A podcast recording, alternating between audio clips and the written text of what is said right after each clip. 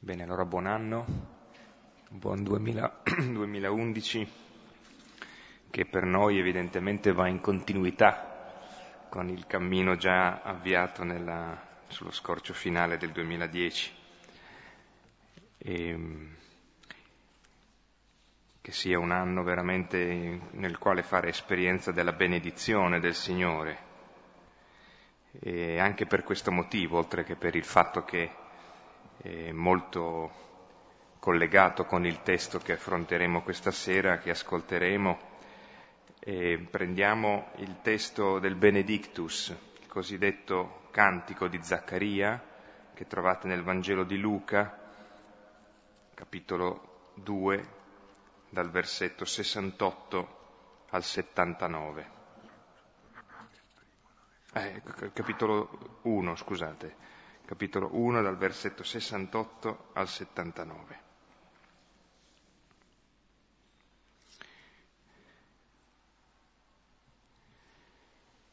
Che è appunto un modo di farci gli auguri e soprattutto di riceverli dal Signore. Il cantico di Zaccaria è un cantico nel quale si, si contemplano delle promesse che arrivano al compimento. E questa, questa benedizione dunque è fondata sulla parola fedele e credibile del Signore, che mantiene e fa quello che dice.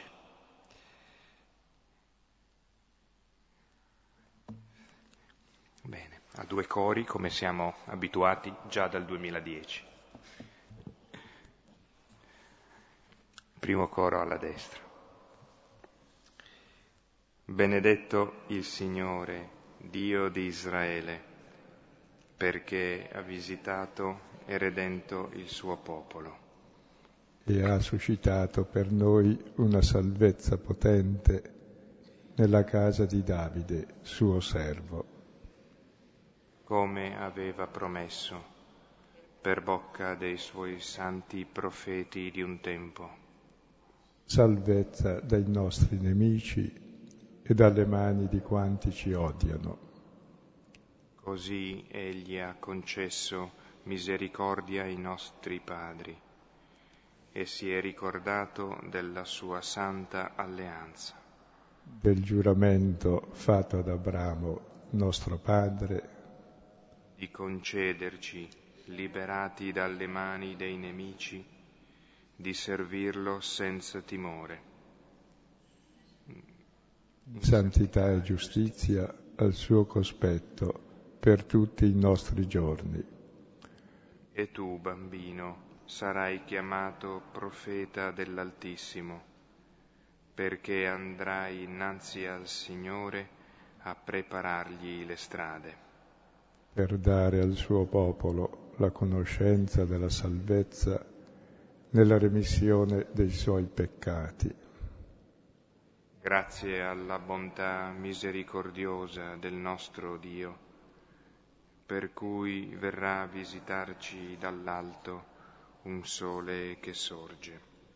Per rischiarare quelli che stanno nelle tenebre e nell'ombra della morte, e dirigere i nostri passi sulla via della pace.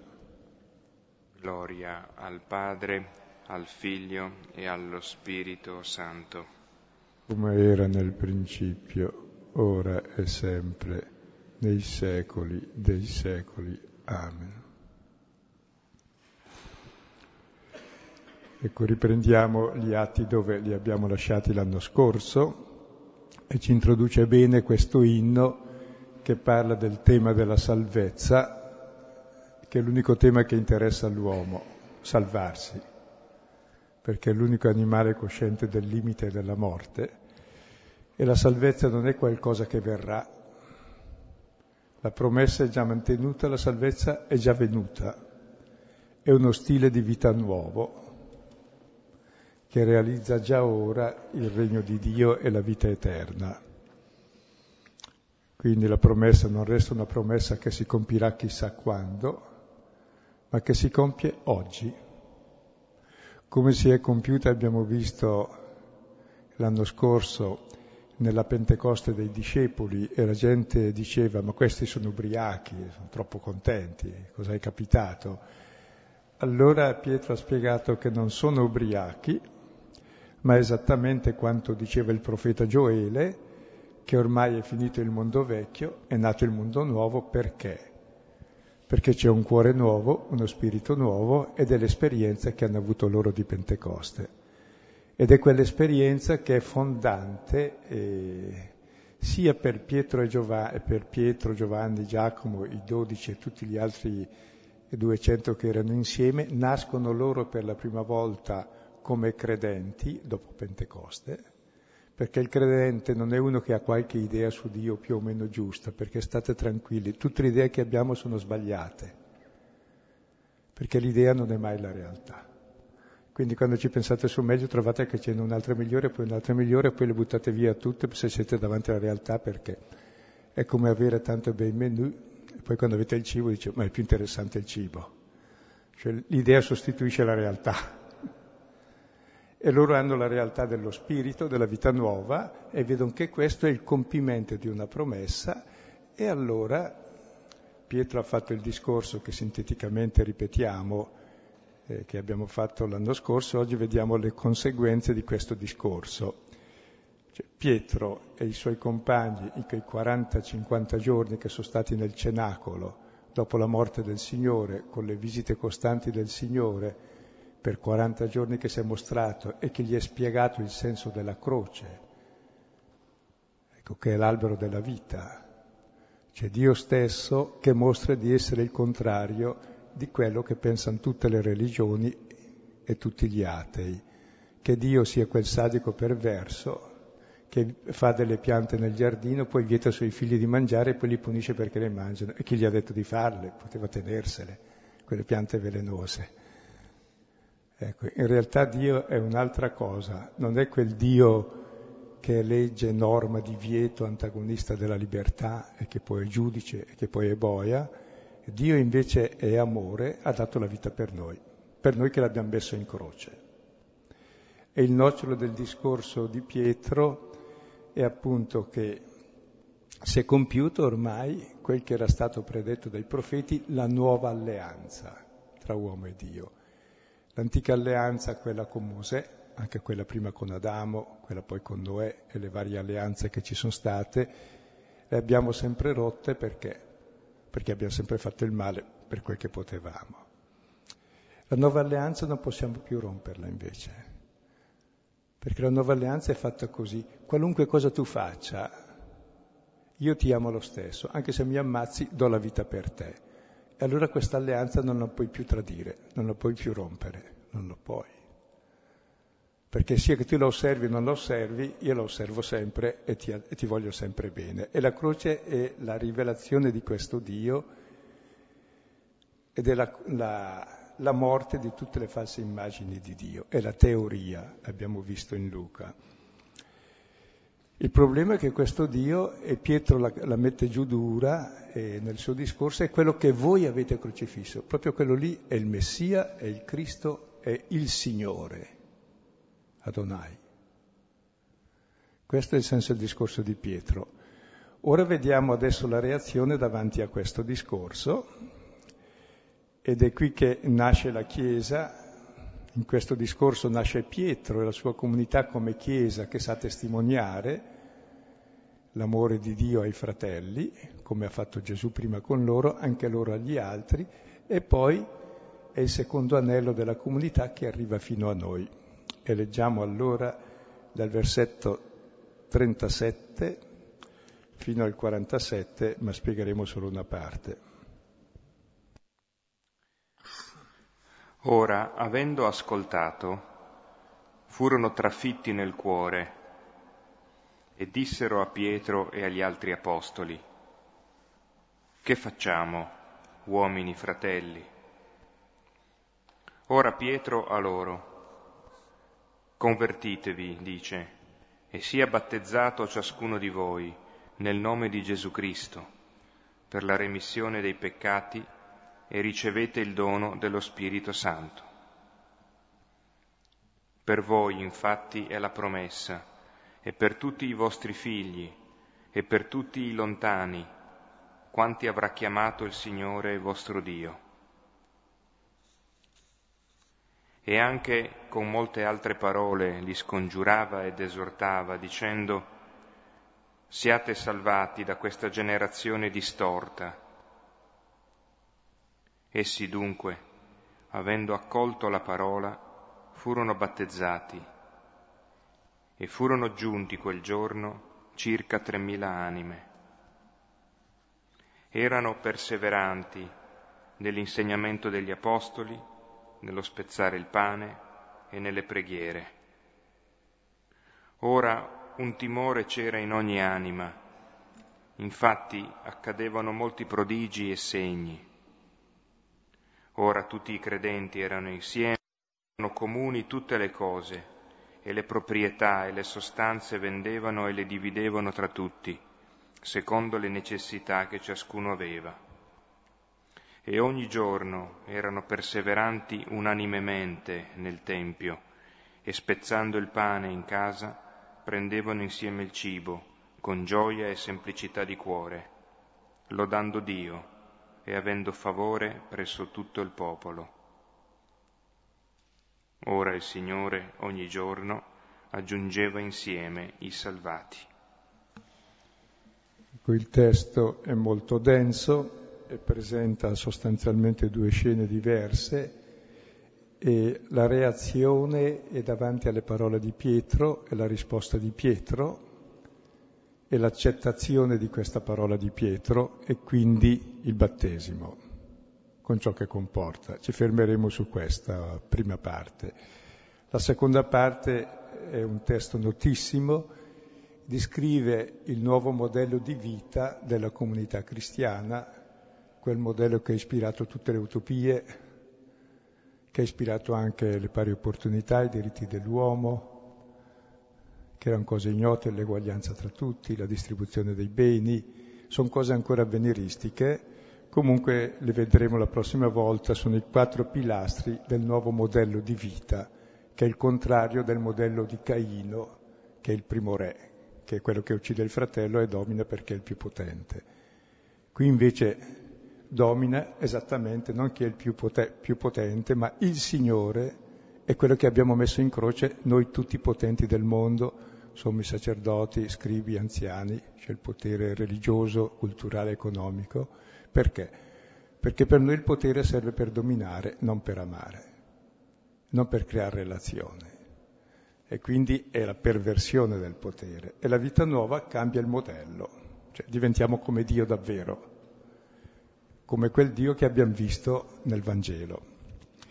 Ora ci fermiamo sulla prima parte, che espone la reazione alle parole di Pietro, e sono i vari passaggi che ciascuno di noi fa per giungere alla fede. Ecco, il primo passaggio è domandarsi che fare, perché chi sa già cosa fare dice: io so già cosa fare, cioè, cioè i precetti, i comandamenti, le mie norme, le mie regole sono a posto. No. Che modello di vita scegli? La risposta è convertirsi, cioè cambiare. E costantemente dobbiamo cambiare.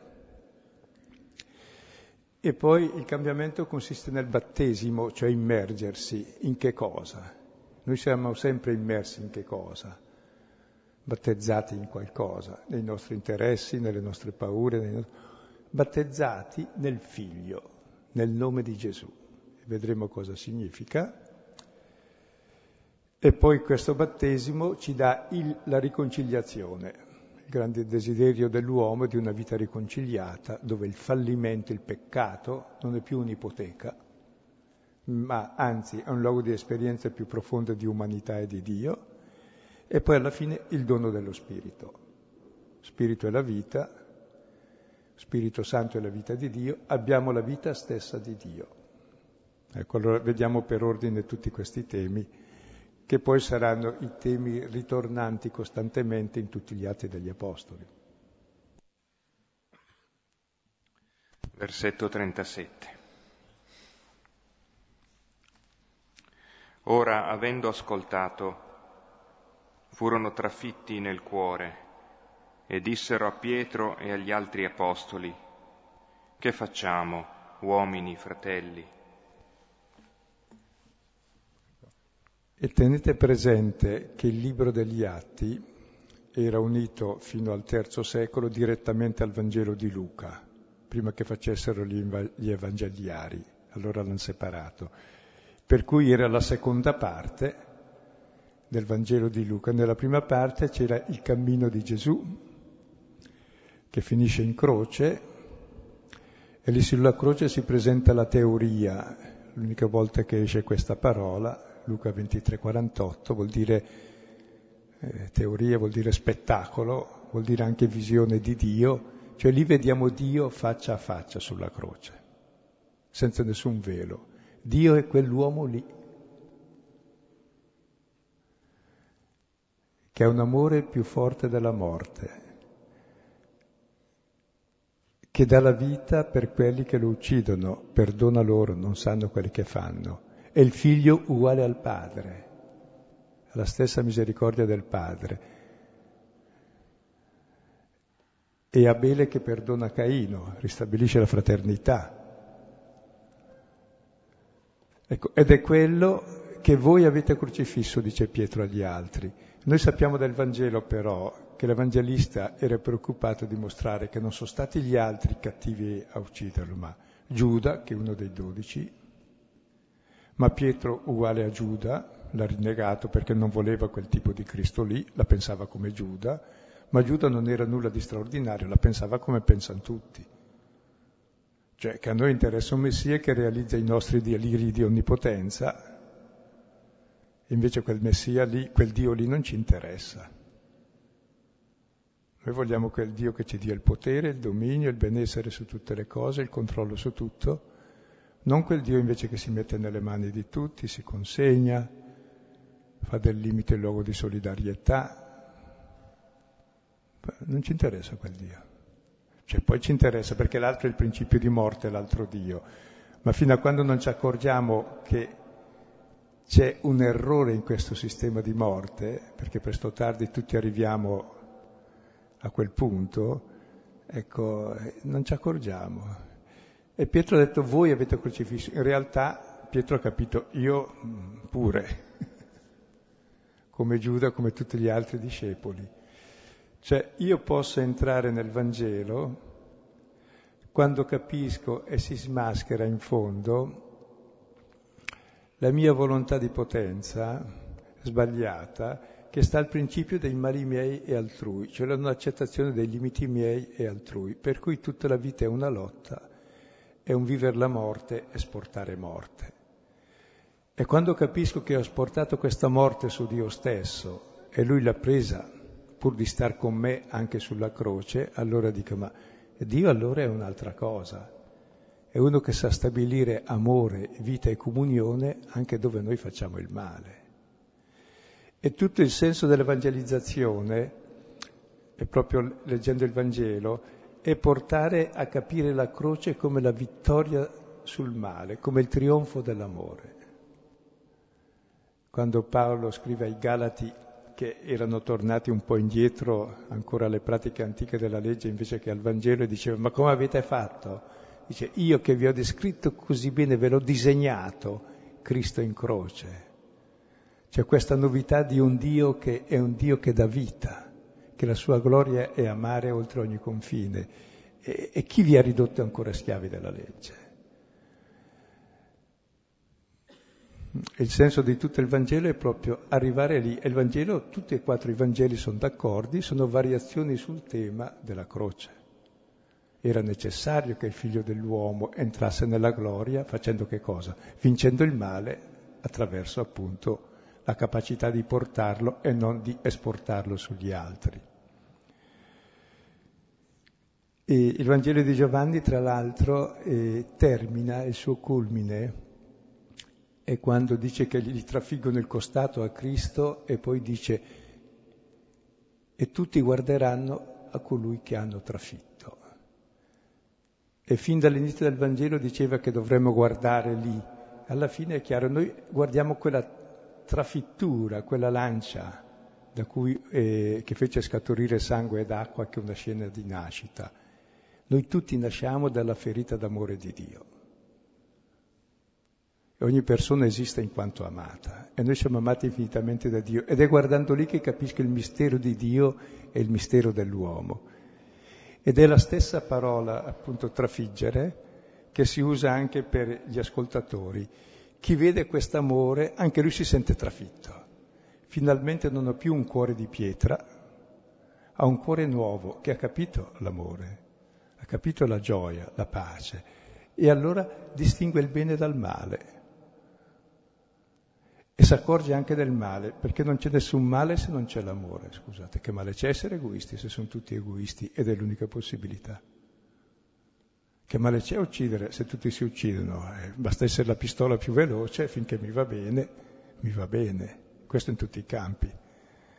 Ecco, quando invece uno si accorge che c'è il bene e l'amore come alternative, allora capisce il male e dice, oddio, ho sbagliato, che è la più alta dignità dell'uomo. E noi, non, tra l'altro, siamo disposti ad accettare, sì, sì, ho sbagliato, ma perché ho sbagliato a fare un piccolo conto? No, è sbagliato il sistema di calcolo. Cioè, calcoliamo tutto sull'egoismo, cioè sulla paura della morte, e quindi facciamo la morte, facciamo ciò che temiamo.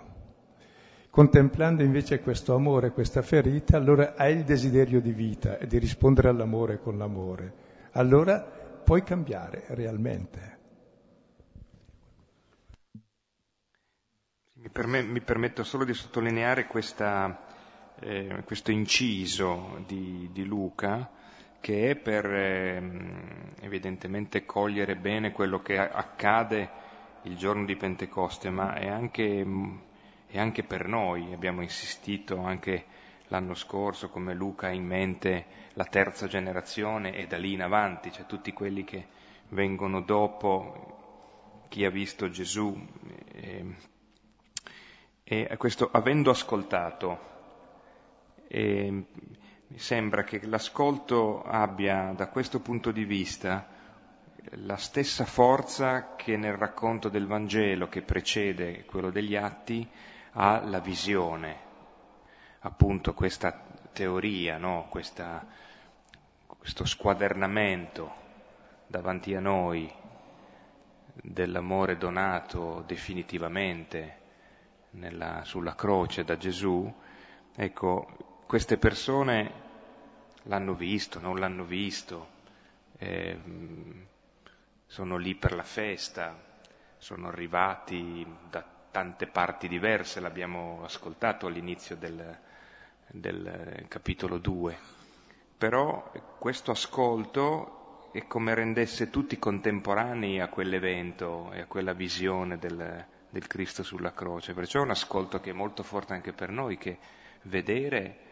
Eh, la, il momento storico è, è stato ed è compiuto, ma a noi è dato di ascoltare, poi certo di fare esperienza, ciascuno come, come il Signore eh, gli, gli permette, però eh, sembra molto importante questo inciso che sottolinea che l'ascolto rende visibile in qualche modo quello che eh, è la grande contemplazione che che nella, nel racconto di Luca è la crocifissione.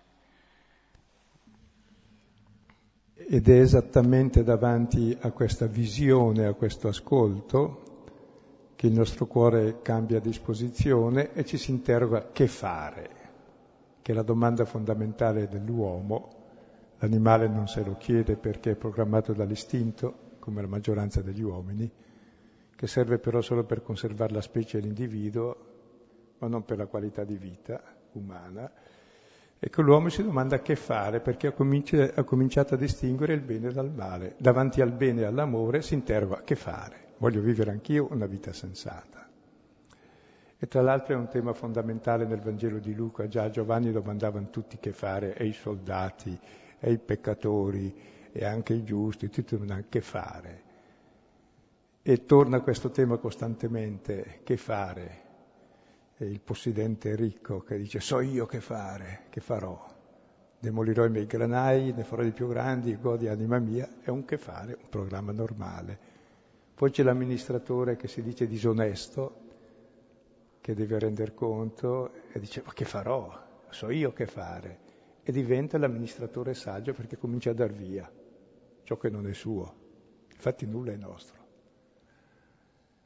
E dopo questo che fare viene fuori anche col giovane ricco che domanda il Samari- nel Samaritano, lo scriba dice che fare per ereditare la vita eterna. E anche il giovane ricco che fare per entrare nel regno dei cieli. E ora torna la domanda che fare. E tra l'altro negli esercizi spirituali di Sant'Ignazio, che è molto sobrio, pone la domanda che fare articolata al passato, al presente e al futuro davanti alla croce. Nel colloquio col crocifisso dice cosa ho fatto io, cosa faccio, cosa farò. E distingue i tre tempi per creare proprio una frattura. Cosa ho fatto? Beh, è chiaro cosa ho fatto, guardalo lì. Cosa faccio? Beh, sto più o meno facendo lo stesso. Cosa farò? Ecco. Ed è il problema dell'uomo domandarsi che fare, perché noi funzioniamo secondo i modelli che abbiamo davanti. Agiamo per mimesi, per imitazione.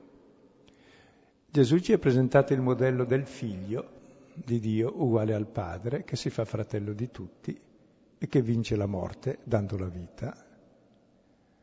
Ecco, questo ci interroga che fare per far così anche noi, perché questo è molto più bello che morire da bestie e vivere da animali che si scannano e si azzannano. Cosa devo fare? Ecco, dovremmo sempre interrogarci che fare. Invece di fare tante questioni agli altri, o anche alla Bibbia, anche a Dio, cosa vuoi fare di questioni a Dio? Lascialo in pace, ti lascia così in pace Lui. Cerca di ascoltare quel che ti dice la tua coscienza, quando hai scoperto il bene e cominci a essere responsabile. Perché che fare è il senso della responsabilità, no? Che si domanda che fare. Siamo responsabili del nostro fare, o fanno tutti così. Siamo pecore che vanno condotte al macello, seguiamo tutti così. Una grande cosa è il che fare, che viene dalla coscienza dell'errore, il che fare, perché se ho fatto giusto neanche mi pongo il problema. E l'errore viene dalla coscienza del bene che ho davanti, che è per me, perché sennò cosa vuoi che faccia? Continuo come prima. Ecco, tra l'altro questa interrogazione che fare eh, dovrebbe essere proprio quel discernimento anche che entra in ogni azione, eh, perché sia un'azione sensata, almeno sapersi mettere in discussione. E adesso vediamo la risposta, perché se no non finiamo più, che è solo il primo versetto. Bisogna.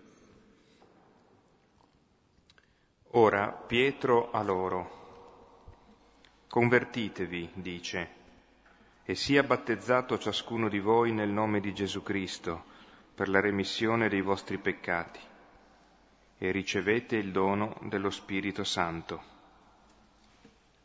La prima parola è convertirsi. La parola convertirsi, e qui in greco è metanoein, vuol dire cambiate mentalità,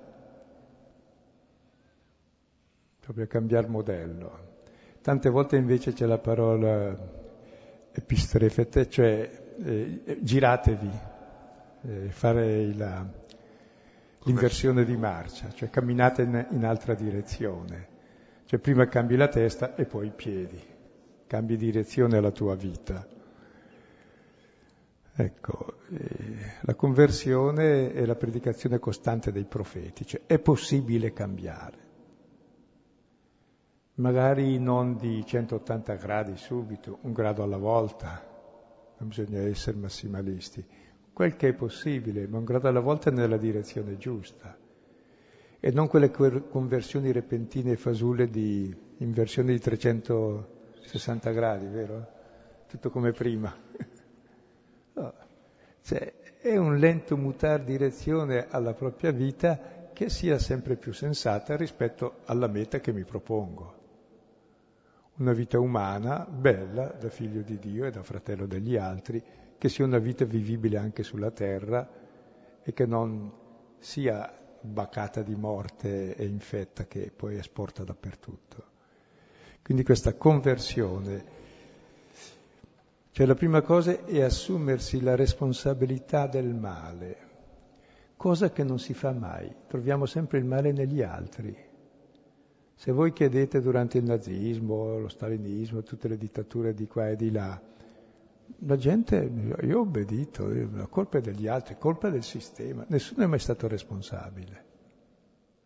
Tutto il male si consuma nelle responsabilità, allora come adesso. Ciascuno di noi deve assumersi le sue responsabilità. Cosa voglio io? Mi va bene quel che c'è? Mi va bene il modello? Non mi va bene? E dove non mi va bene? E perché allora ci sto? Non è che si debba prendere le armi contro gli altri, ma non, ma non vedere la testa all'ammasso e vivere nell'incoscienza da, da, da beoti, ecco. Quindi la coscienza critica, ma non semplicemente per, per criticare gli altri, ma per vivere onestamente quel che ho capito essere giusto. E questo mi è sempre possibile.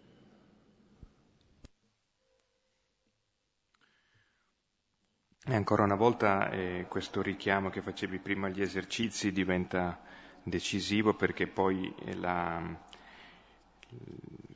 anche nell'esperienza spirituale degli, degli esercizi che ehm, entra in profondità nel dinamismo tra quello che la parola rivela e, e quello che è il cammino di ognuno, poi c'è un passaggio che è appunto cosa intendo fare, cosa ho fatto, cosa faccio, ma che cosa intendo fare.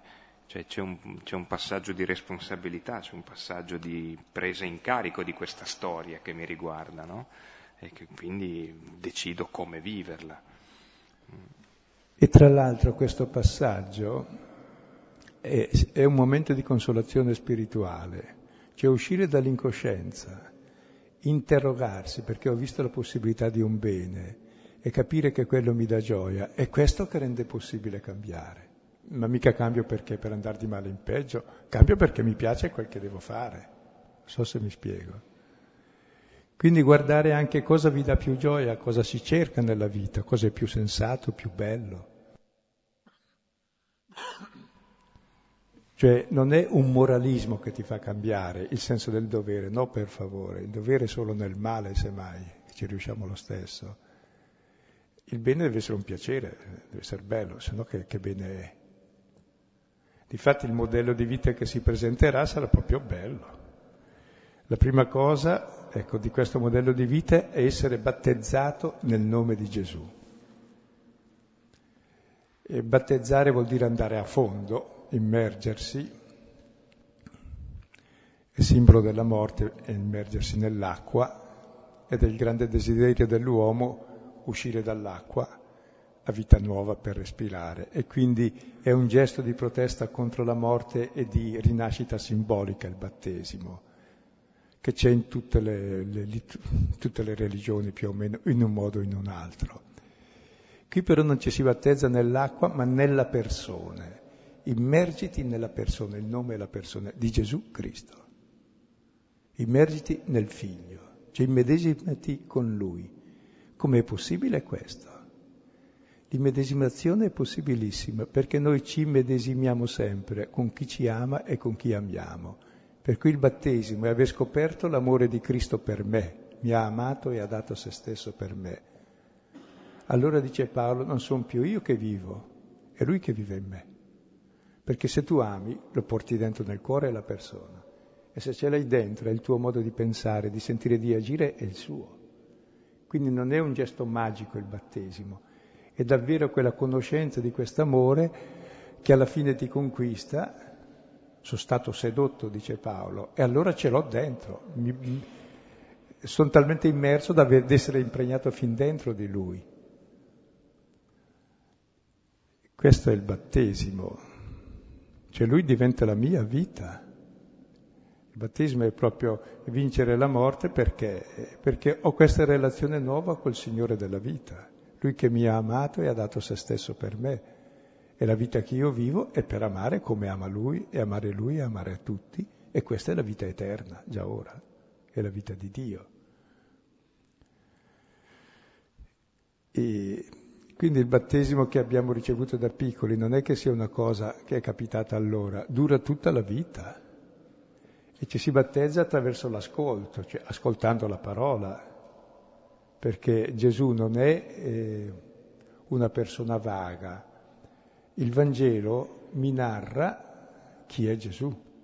E il protagonista del Vangelo è il corpo di Gesù, non tanto le idee, perché non c'è nessuna idea nel Vangelo. Cosa fa, cosa sente e cosa dice di quel che fa, perché poi non dice nulla se non spiegando quel che fa. E noi siamo chiamati a immedesimarci, a questo rivestirsi di Cristo. Addirittura Paolo dice nella lettera ai Romani che il battesimo è essere commorti con Cristo, cioè sulla croce muore anche il mio uomo vecchio, cioè l'uomo dell'inganno, l'uomo del male, del peccato, vedendo che appunto questo male è male. E poi dice sono stato sepolto con Cristo anche, come il seme sottoterra, e sono risorto con Cristo, e sono seduto alla destra di Dio con Cristo. Cioè l'essere con l'altro proprio facendo tutto il percorso di morte al male e di resurrezione a una vita nuova. Per cui leggete la lettera ai Romani, il capitolo sesto, dal versetto primo all'undici, che spiega il movimento del battesimo che ci porta a una novità di vita, che è la vita nello Spirito, la vita riconciliata.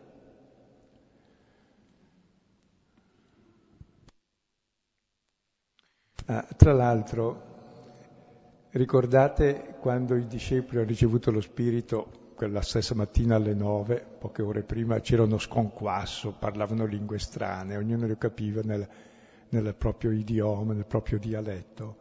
E loro parlavano la stessa lingua tra di loro, non si capisce bene cos'era, poi tutto un frastuono, che poi tra l'altro è la cosa che è capitata anche nella Chiesa primitiva. Abbiamo il capitolo dodici della lettera prima ai Corinzi che parla dei vari carismi, chi fa miracoli, chi parla lingue, chi c'ha la glossolalia, chi fa profezie, chi fa tutto, di tutto insomma. Ecco, e Paolo dice non sono cose importanti, la cosa importante è un'altra, che le sono manifestazioni esteriori, e dice primo Corinzi tredici, vi mostro io la via migliore, e spiega la via migliore che è l'amore, che è paziente, benigno, benevolo, non s'adira, usando quattordici verbi, che sono le azioni che fa l'amore, perché l'amore è agire, quindi lascia perdere tutti gli aspetti appariscenti, strani, per indicare qual è la vita nuova a tutti gli attributi di Dio, che contiene otto no, tutti no all'egoismo, e poi sei sì, o sette no e sette sì, non ricordo più bene, a tutto ciò che è bello e buono, è la vita nuova divina. Per cui non si dice che la manifestazione dello Spirito Santo è quell'entusiasmo, come si può sperimentare anche alle volte nei movimenti carismatici, o che può essere cosa buona, d'accordo, ma voglio vedere poi come vivi il quotidiano, perché l'entusiasmo è facile, eh, basta bere un po' o drogarsi o stordirsi, mentre invece come vivi la quotidianità è quello lì lo spirito, il dono dello spirito, che si confronta con la storia, con la vita concreta quotidiana, vissuto nella gioia, nella pace, nel frutto dello spirito appunto, che è molto pacifico. Galati cinque ventidue, cioè lo spirito non lo vedi, ma lo vedi dal frutto. E il frutto qual è? Amore, gioia, pace, pazienza, benevolenza, fedeltà, mitezza, libertà, dominio di sé. Questo è il frutto. Cioè la vita nuova, finalmente. E lo Spirito Santo è la vita di Dio. Questa è la vita di Dio. È l'amore, la gioia, la pace, la pazienza, la benevolenza, la fedeltà, la mitezza, la libertà, che siamo chiamati a vivere nella quotidianità.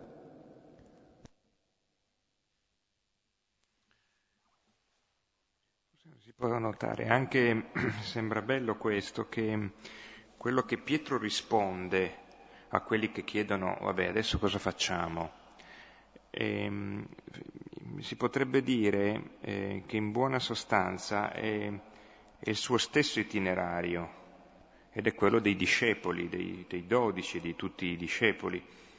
Cioè la conversione, questa immersione nella, nell'esperienza del Figlio, venuto, morto, risorto, eccetera, e sperimentare che proprio questa, questa eh, conoscenza, questa immersione ti perdona, ti libera dal male, e poi il dono dello Spirito che, che loro stessi stanno sperimentando di aver ricevuto.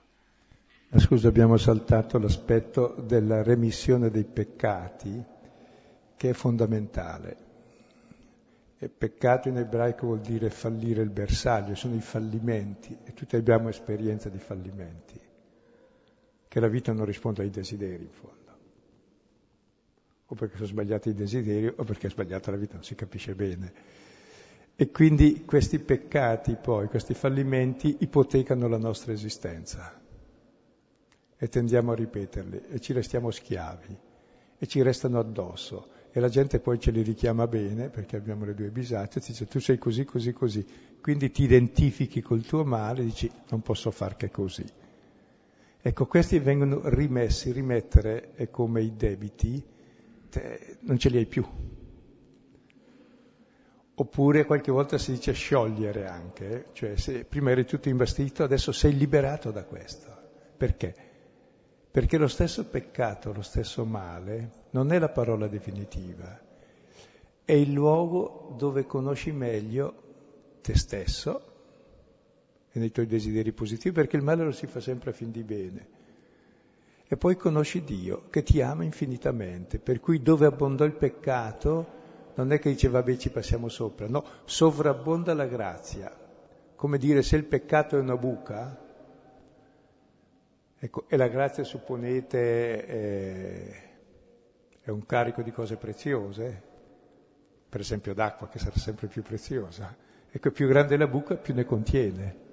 Quindi ho più conoscenza della gratuità dell'amore, maggiore è la coscienza dell'errore che ho fatto. Quindi l'errore non è più la trappola che mi dice non puoi più uscire, guarda tu sei fatto così e basta. No, mi fa capire che l'amore per me è infinito, quindi posso infinitamente uscire da ogni trappola. Non ce li ho più dentro i miei fallimenti. È chiaro che se guardo sempre i miei fallimenti invece che guardare l'amore che c'è dentro, in quelli lì, allora questa è la trappola. Ed è guardando Lui. C'è un salmo strano che dice: tengo gli occhi rivolti al Signore e libera dal laccio il mio piede. Cioè, ma come? Il laccio è in basso, la trappola è in basso. Se guardo in alto ci casco, no? No. Se guardi in alto non ci caschi, perché la trappola la costruiamo noi fissando il male e ci caschiamo immancabilmente perché facciamo ciò di cui abbiamo paura e ci blocchiamo. Se invece guardiamo in alto, vediamo la luce, vediamo l'amore, viviamo nella luce, nell'amore e andiamo avanti. Cioè le vere trappole sono quelle dentro, che ci costruiamo. E è così importante il perdono dei peccati che per Paolo la prova che Gesù è risorto, in primo Corinzi quindici diciassette, se non sbaglio, dice: se non fosse risorto sareste ancora nei vostri peccati. E invece vi accorgete che siete liberi, persone libere. È la prova proprio della resurrezione, questa libertà tangibile, che vivi ormai libero dalle tue schiavitù. C'è un'altra presenza in te. Bene, e adesso leggiamo per, per modo. Per voi, infatti, è la promessa, e per i vostri figli, e per tutti i lontani, quanti avrà chiamato il Signore vostro Dio. E anche con molte altre parole li scongiurava ed esortava, dicendo: siate salvati da questa generazione distorta. Essi dunque, avendo accolto la parola, furono battezzati, e furono giunti quel giorno circa tremila anime. Ecco, la promessa dello Spirito Santo è per voi, per i vostri figli e per tutti i lontani, fino agli estremi confini della terra. Per voi che l'avete ucciso, come per noi che l'abbiamo ucciso. Non è perché siamo bravi, no, semplicemente perché siamo figli di Dio e Dio ci ama e basta. Quindi questa promessa è per voi. Non è che io sono escluso perché, sai, io ne ho fatte, io non... No, è per voi. come per noi. Ed è bellissima questa solidarietà di Pietro con tutti gli altri, perché dice, cos'è che ci rende solidali? E mi ricordo una cosa che aveva scritto Magris trenta quaranta anni fa, che dice, per sé perché la solidarietà tra gli uomini più che tante ideologie così, gioverebbe pensare che abbiamo tutti il comune, la comune miseria e il comune cosiddetto peccato originale. Cioè che sono tutti tremendamente uguali e monotoni nell'egoismo. Questo ci rende tutti modesti dire l'altro è come me, o lo odio perché è uguale a me, oppure diciamo siamo in due, siamo proprio fratelli, abbiamo tutti e due bisogno di cominciare a uscire da questo e diamoci la mano. Quindi è molto bella questa solidarietà, prima voi, voi adesso e... Tra l'altro dice, voi le, li chiama fratelli, eh, ma voi l'avete ucciso, siete miei fratelli, l'ho ucciso anch'io. E anche allora adesso, eh, se per voi è la promessa, per i vostri, e tutti lontani. È molto bello questo dei lontani. Vuoi dire qualcosa su questo? Oppure... Beh, solo ricordare che abbiamo ascoltato nella, nella lettura dell'Ambrosiano di, di questa domenica, c'era questo richiamo di Efesini al capitolo due, questo richiamo a, a colui che ha abbattuto il muro dell'inimicizia, di, che ha distrutto in se stesso l'inimicizia e ha fatto di due un solo popolo, annunciando pace ai lontani e pace ai vicini, riconciliando i lontani e riconciliando anche i vicini, il che significa che anche i vicini avevano bisogno di riconciliazione e di pace. Ecco, e questa riconciliazione è stata fatta dalla croce, perché la croce è la massima lontananza da Dio, è un maledetto, ucciso come bestemmiatore, cosa volete di più? Abbandonato da Dio, è la massima distanza da Dio, bene, ed è la vicinanza di Dio ad ogni lontananza da Dio la croce, per cui la croce è davvero, abolisce ogni lontananza. Più lontano da Dio della croce non c'è, ed è Dio che è lontano da Dio. Malfattore, delinquente, bestemmiatore, abbandonato da Dio, fatto maledizione e peccato, dice Paolo. Noi non siamo abituati perché, appunto lo dico ogni tanto, ma se viene a sentire le nostre liturgie, anche le letture bibliche, lo mandiamo dalla Caritas subito. Diciamo, no, lo dirottiamo altrove.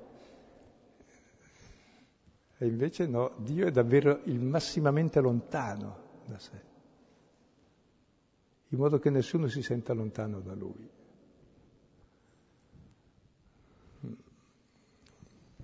E quindi questo messaggio universale che è la riconciliazione tra tutti gli uomini, dove non c'è più lontananza incolmabile, perché siamo tutti uguali, perché tutti abbiamo dentro lo stesso egoismo, che è semplicemente il desiderio di amore fallito. Quindi non è cattiveria, non siamo cattivi, siamo solo ingannati, non sappiamo quello che facciamo, dice Gesù sulla croce, ma dopo averlo fatto lo sappiamo, perché vediamo il bene che ci vuole e diciamo ho sbagliato, posso cambiare. Ecco, e poi continua, quanti avrà chiamato il Signore vostro Dio? Quindi chi ha chiamato? Voi, i vostri figli e tutti i lontani, tutti quanti chiama il Signore vostro Dio. Quello che avete ucciso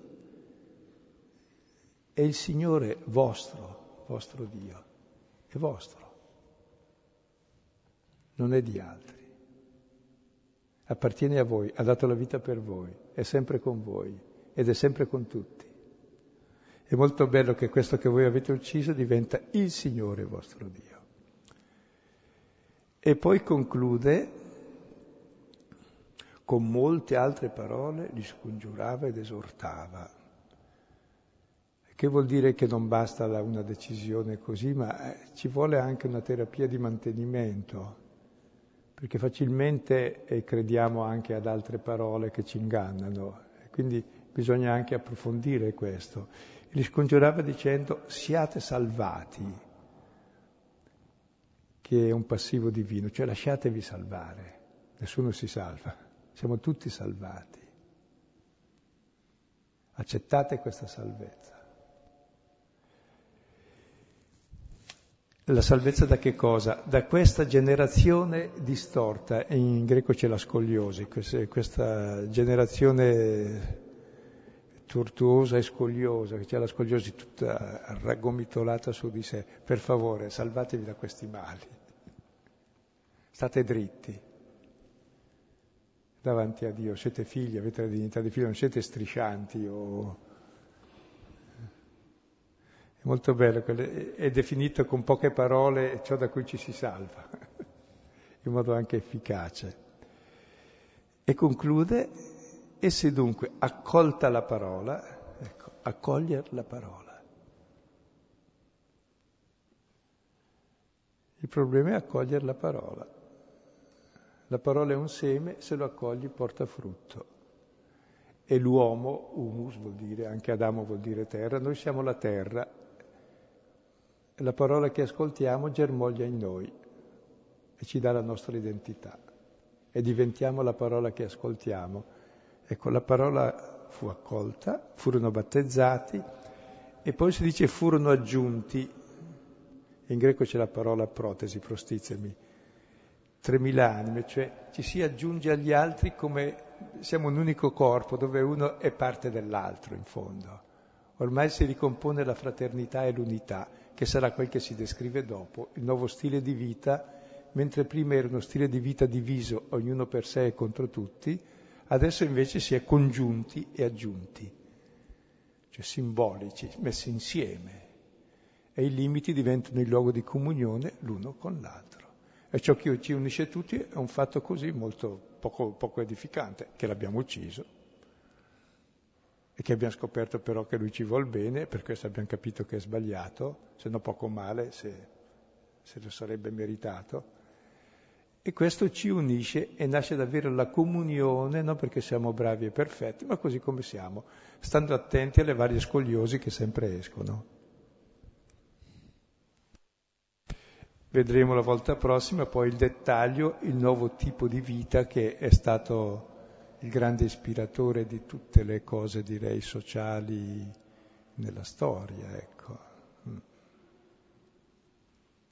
che sintetizza tutto il filone dell'Antico Testamento, delle promesse del Levitico, la realizzazione dell'anno giubilare, perché la nuova comunità non si intende nulla di strano, si intende quelle persone che finalmente adempiono, hanno la possibilità perché hanno il cuore nuovo, hanno scoperto l'amore, adempiono le condizioni per abitare la terra.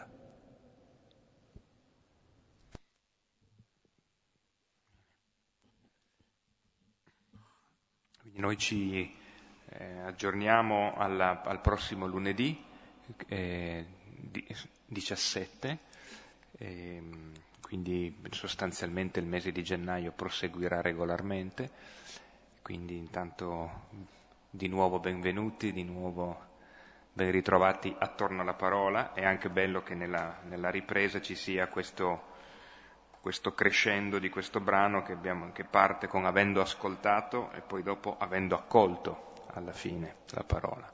Dunque, che anche accada per noi la stessa cosa.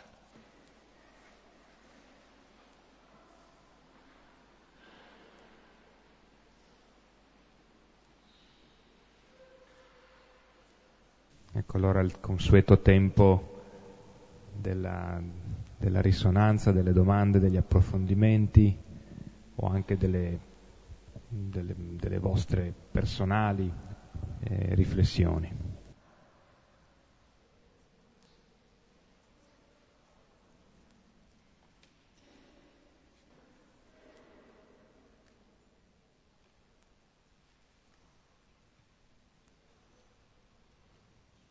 Non vorrei dire un'eresia, però mi chiedo, ho capito benissimo la spiegazione, e insomma, poi tutta la nostra, diciamo, il nostro percorso di, di cristiani è proprio incentrato sul conoscere sempre più la parola per poter cambiare e seguire veramente il modello di Gesù Cristo. Ma mi domando, l'uomo prima e dopo Gesù Cristo effettivamente è cambiato nella storia?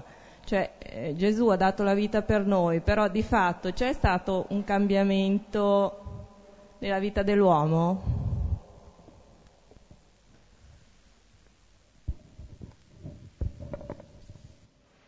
E la domanda, c'è stato del cambiamento in te? Che l'uomo e anche la donna soprattutto. E ciascuno di noi c'è. E la responsabilità. Poi i, a livello storico certamente l'istanza dei poveri, degli ultimi, la dignità dell'uomo, i diritti della persona non vengono certo dalla cultura greca, neanche da quella romana, neanche da quella indiana, neanche da quella cinese, neanche adesso, neanche da quelle africane, neanche da quelle degli indios, vengono da questo filone. Il concetto di libertà, di persona, di dignità, di pari diritti, quelle cose che ancora non ci sono, ma che almeno cominciano a dire che sarebbe bene che ci fossero, di giustizia, di solidarietà. E poi dipende da noi farlo. Poi se vuoi una risposta più precisa, ecco, e, è possibile farlo, non si può imporre a nessuno, lo vedremo la volta prossima, e però il male fa notizia, se facesse notizia il bene vorrebbe dire che domina il male, quindi probabilmente queste cose non fanno neanche notizia, l'ho già detto altre volte, ma... Se due persone sono buone, fanno il loro dovere, sono solidali, non succede nulla. Se si ammazzano, c'è sui giornali. Quando capiterà che il bene farà notizia, allora bisogna preoccuparsi.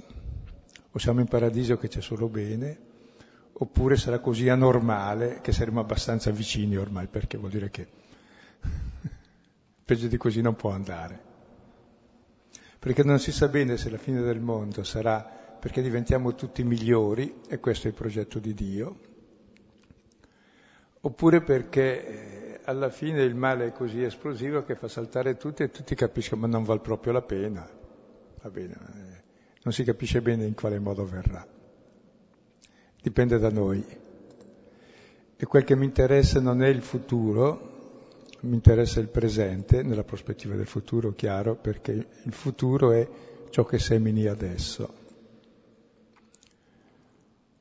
E credo che oggi questa coscienza anche che la vita vivibile e bella possibile sono queste cose che una volta sembravano utopiche e invece no, è proprio, ormai comprendiamo che se non si segue una linea molto più umana di solidarietà e di sobrietà e di valori ci di- destrutturiamo totalmente, distruggiamo il mondo perché abbiamo la possibilità di farlo, è la prima volta che capita.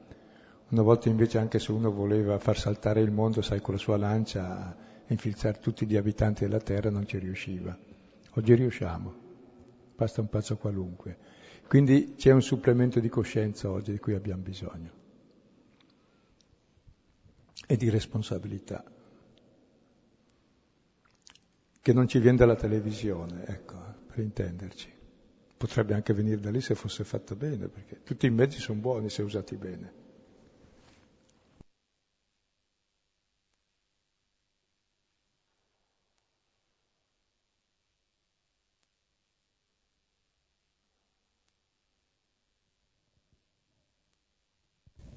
Solo una constatazione. Sono, era una domanda che volevo fare io, appunto. Il, il bene non fa notizia e il male fa notizia. Però, oltre a questo, non c'è il fatto che noi, eh, se ehm, analizzassimo attentamente tutta la nostra giornata, molto probabilmente le azioni, eh, il bene sarebbe, le azioni di bene sarebbero molto più numerose delle azioni del, del male.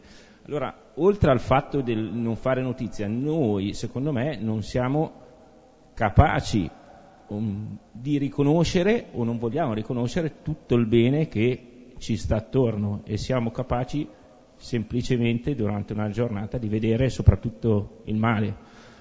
Eh, lo so che è difficile, però oh, appunto, dal mio punto di vista poi è frustrante, mh, nel senso ehm, continuare a fare sempre gli stessi errori e riconoscere sempre gli, gli stessi errori e continuamente chiedere, non so, perdono per, per gli stessi errori, eh, però eh, dall'altro punto di vista sarebbe bello imparare a riconoscere tutto il bene che durante l'arco di una giornata eh, ci viene proposto in pratica. Sì, è molto pertinente la cosa e intelligente anche, perché normalmente facciamo l'esame di coscienza vedendo il male che ho fatto.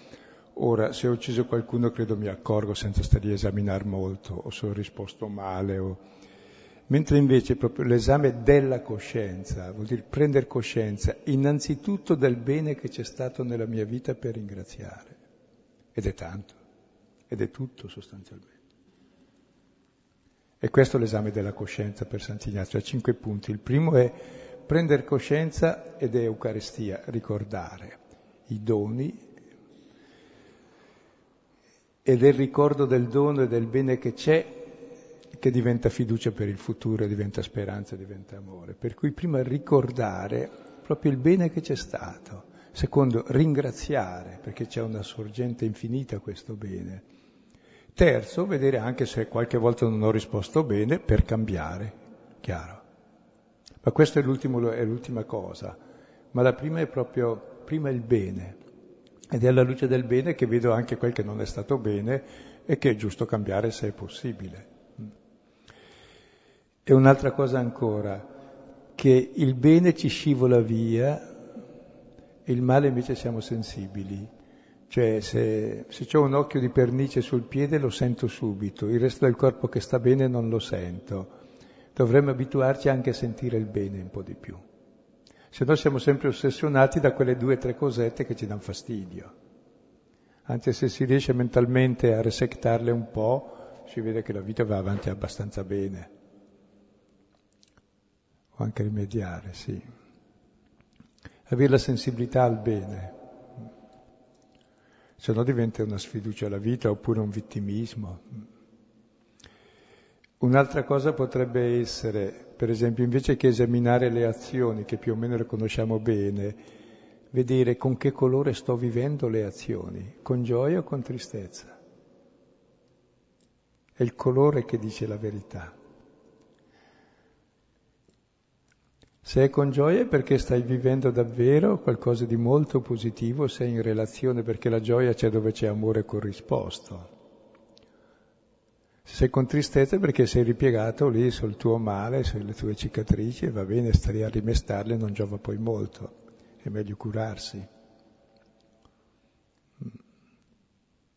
Quindi vedere proprio anche i sentimenti di gioia, e perché il far memoria del bene lo fa crescere, come il far memoria del male. Avete mai provato che noi vi fa una fronte e poi ci pensate, ci pensate, alla fine diventa così gigantesca che lo odiate? Eh, ciò che coltivi cresce. Coltiva il bene che c'è in te, nel ricordo, e questo occupa lo spazio e ti fa capire che anche le zone d'ombra, vabbè, ci sono, ma non sono poi così importanti.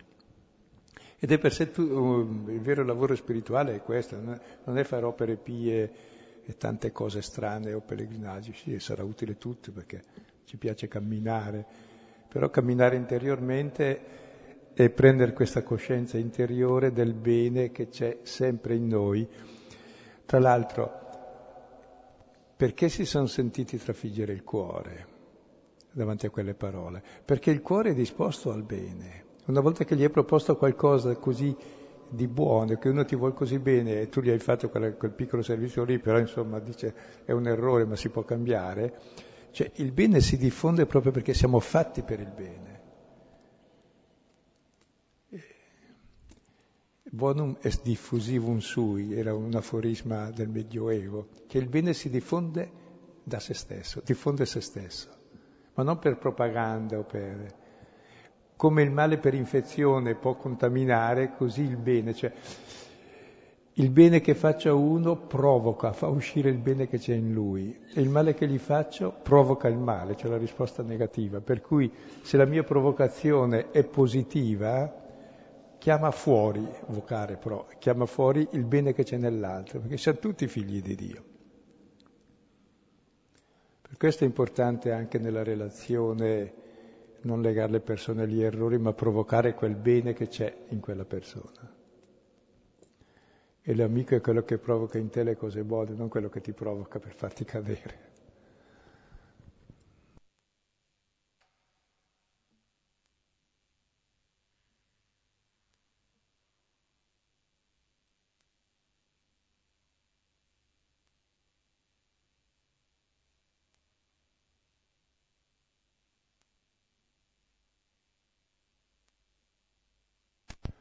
questo punto ci diamo la buonanotte, eh? Con un Padre nostro, dato che molti sono influenzati, io pure.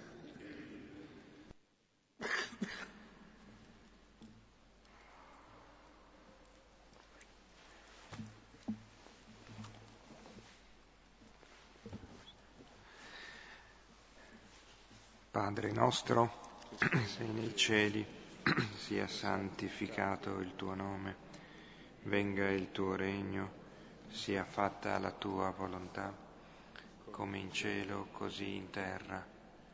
Dacci oggi il nostro pane quotidiano e rimetti a noi i nostri debiti, come noi li rimettiamo ai nostri debitori. E non abbandona la tentazione, ma liberaci dal male. Bene. Buonanotte e arrivederci.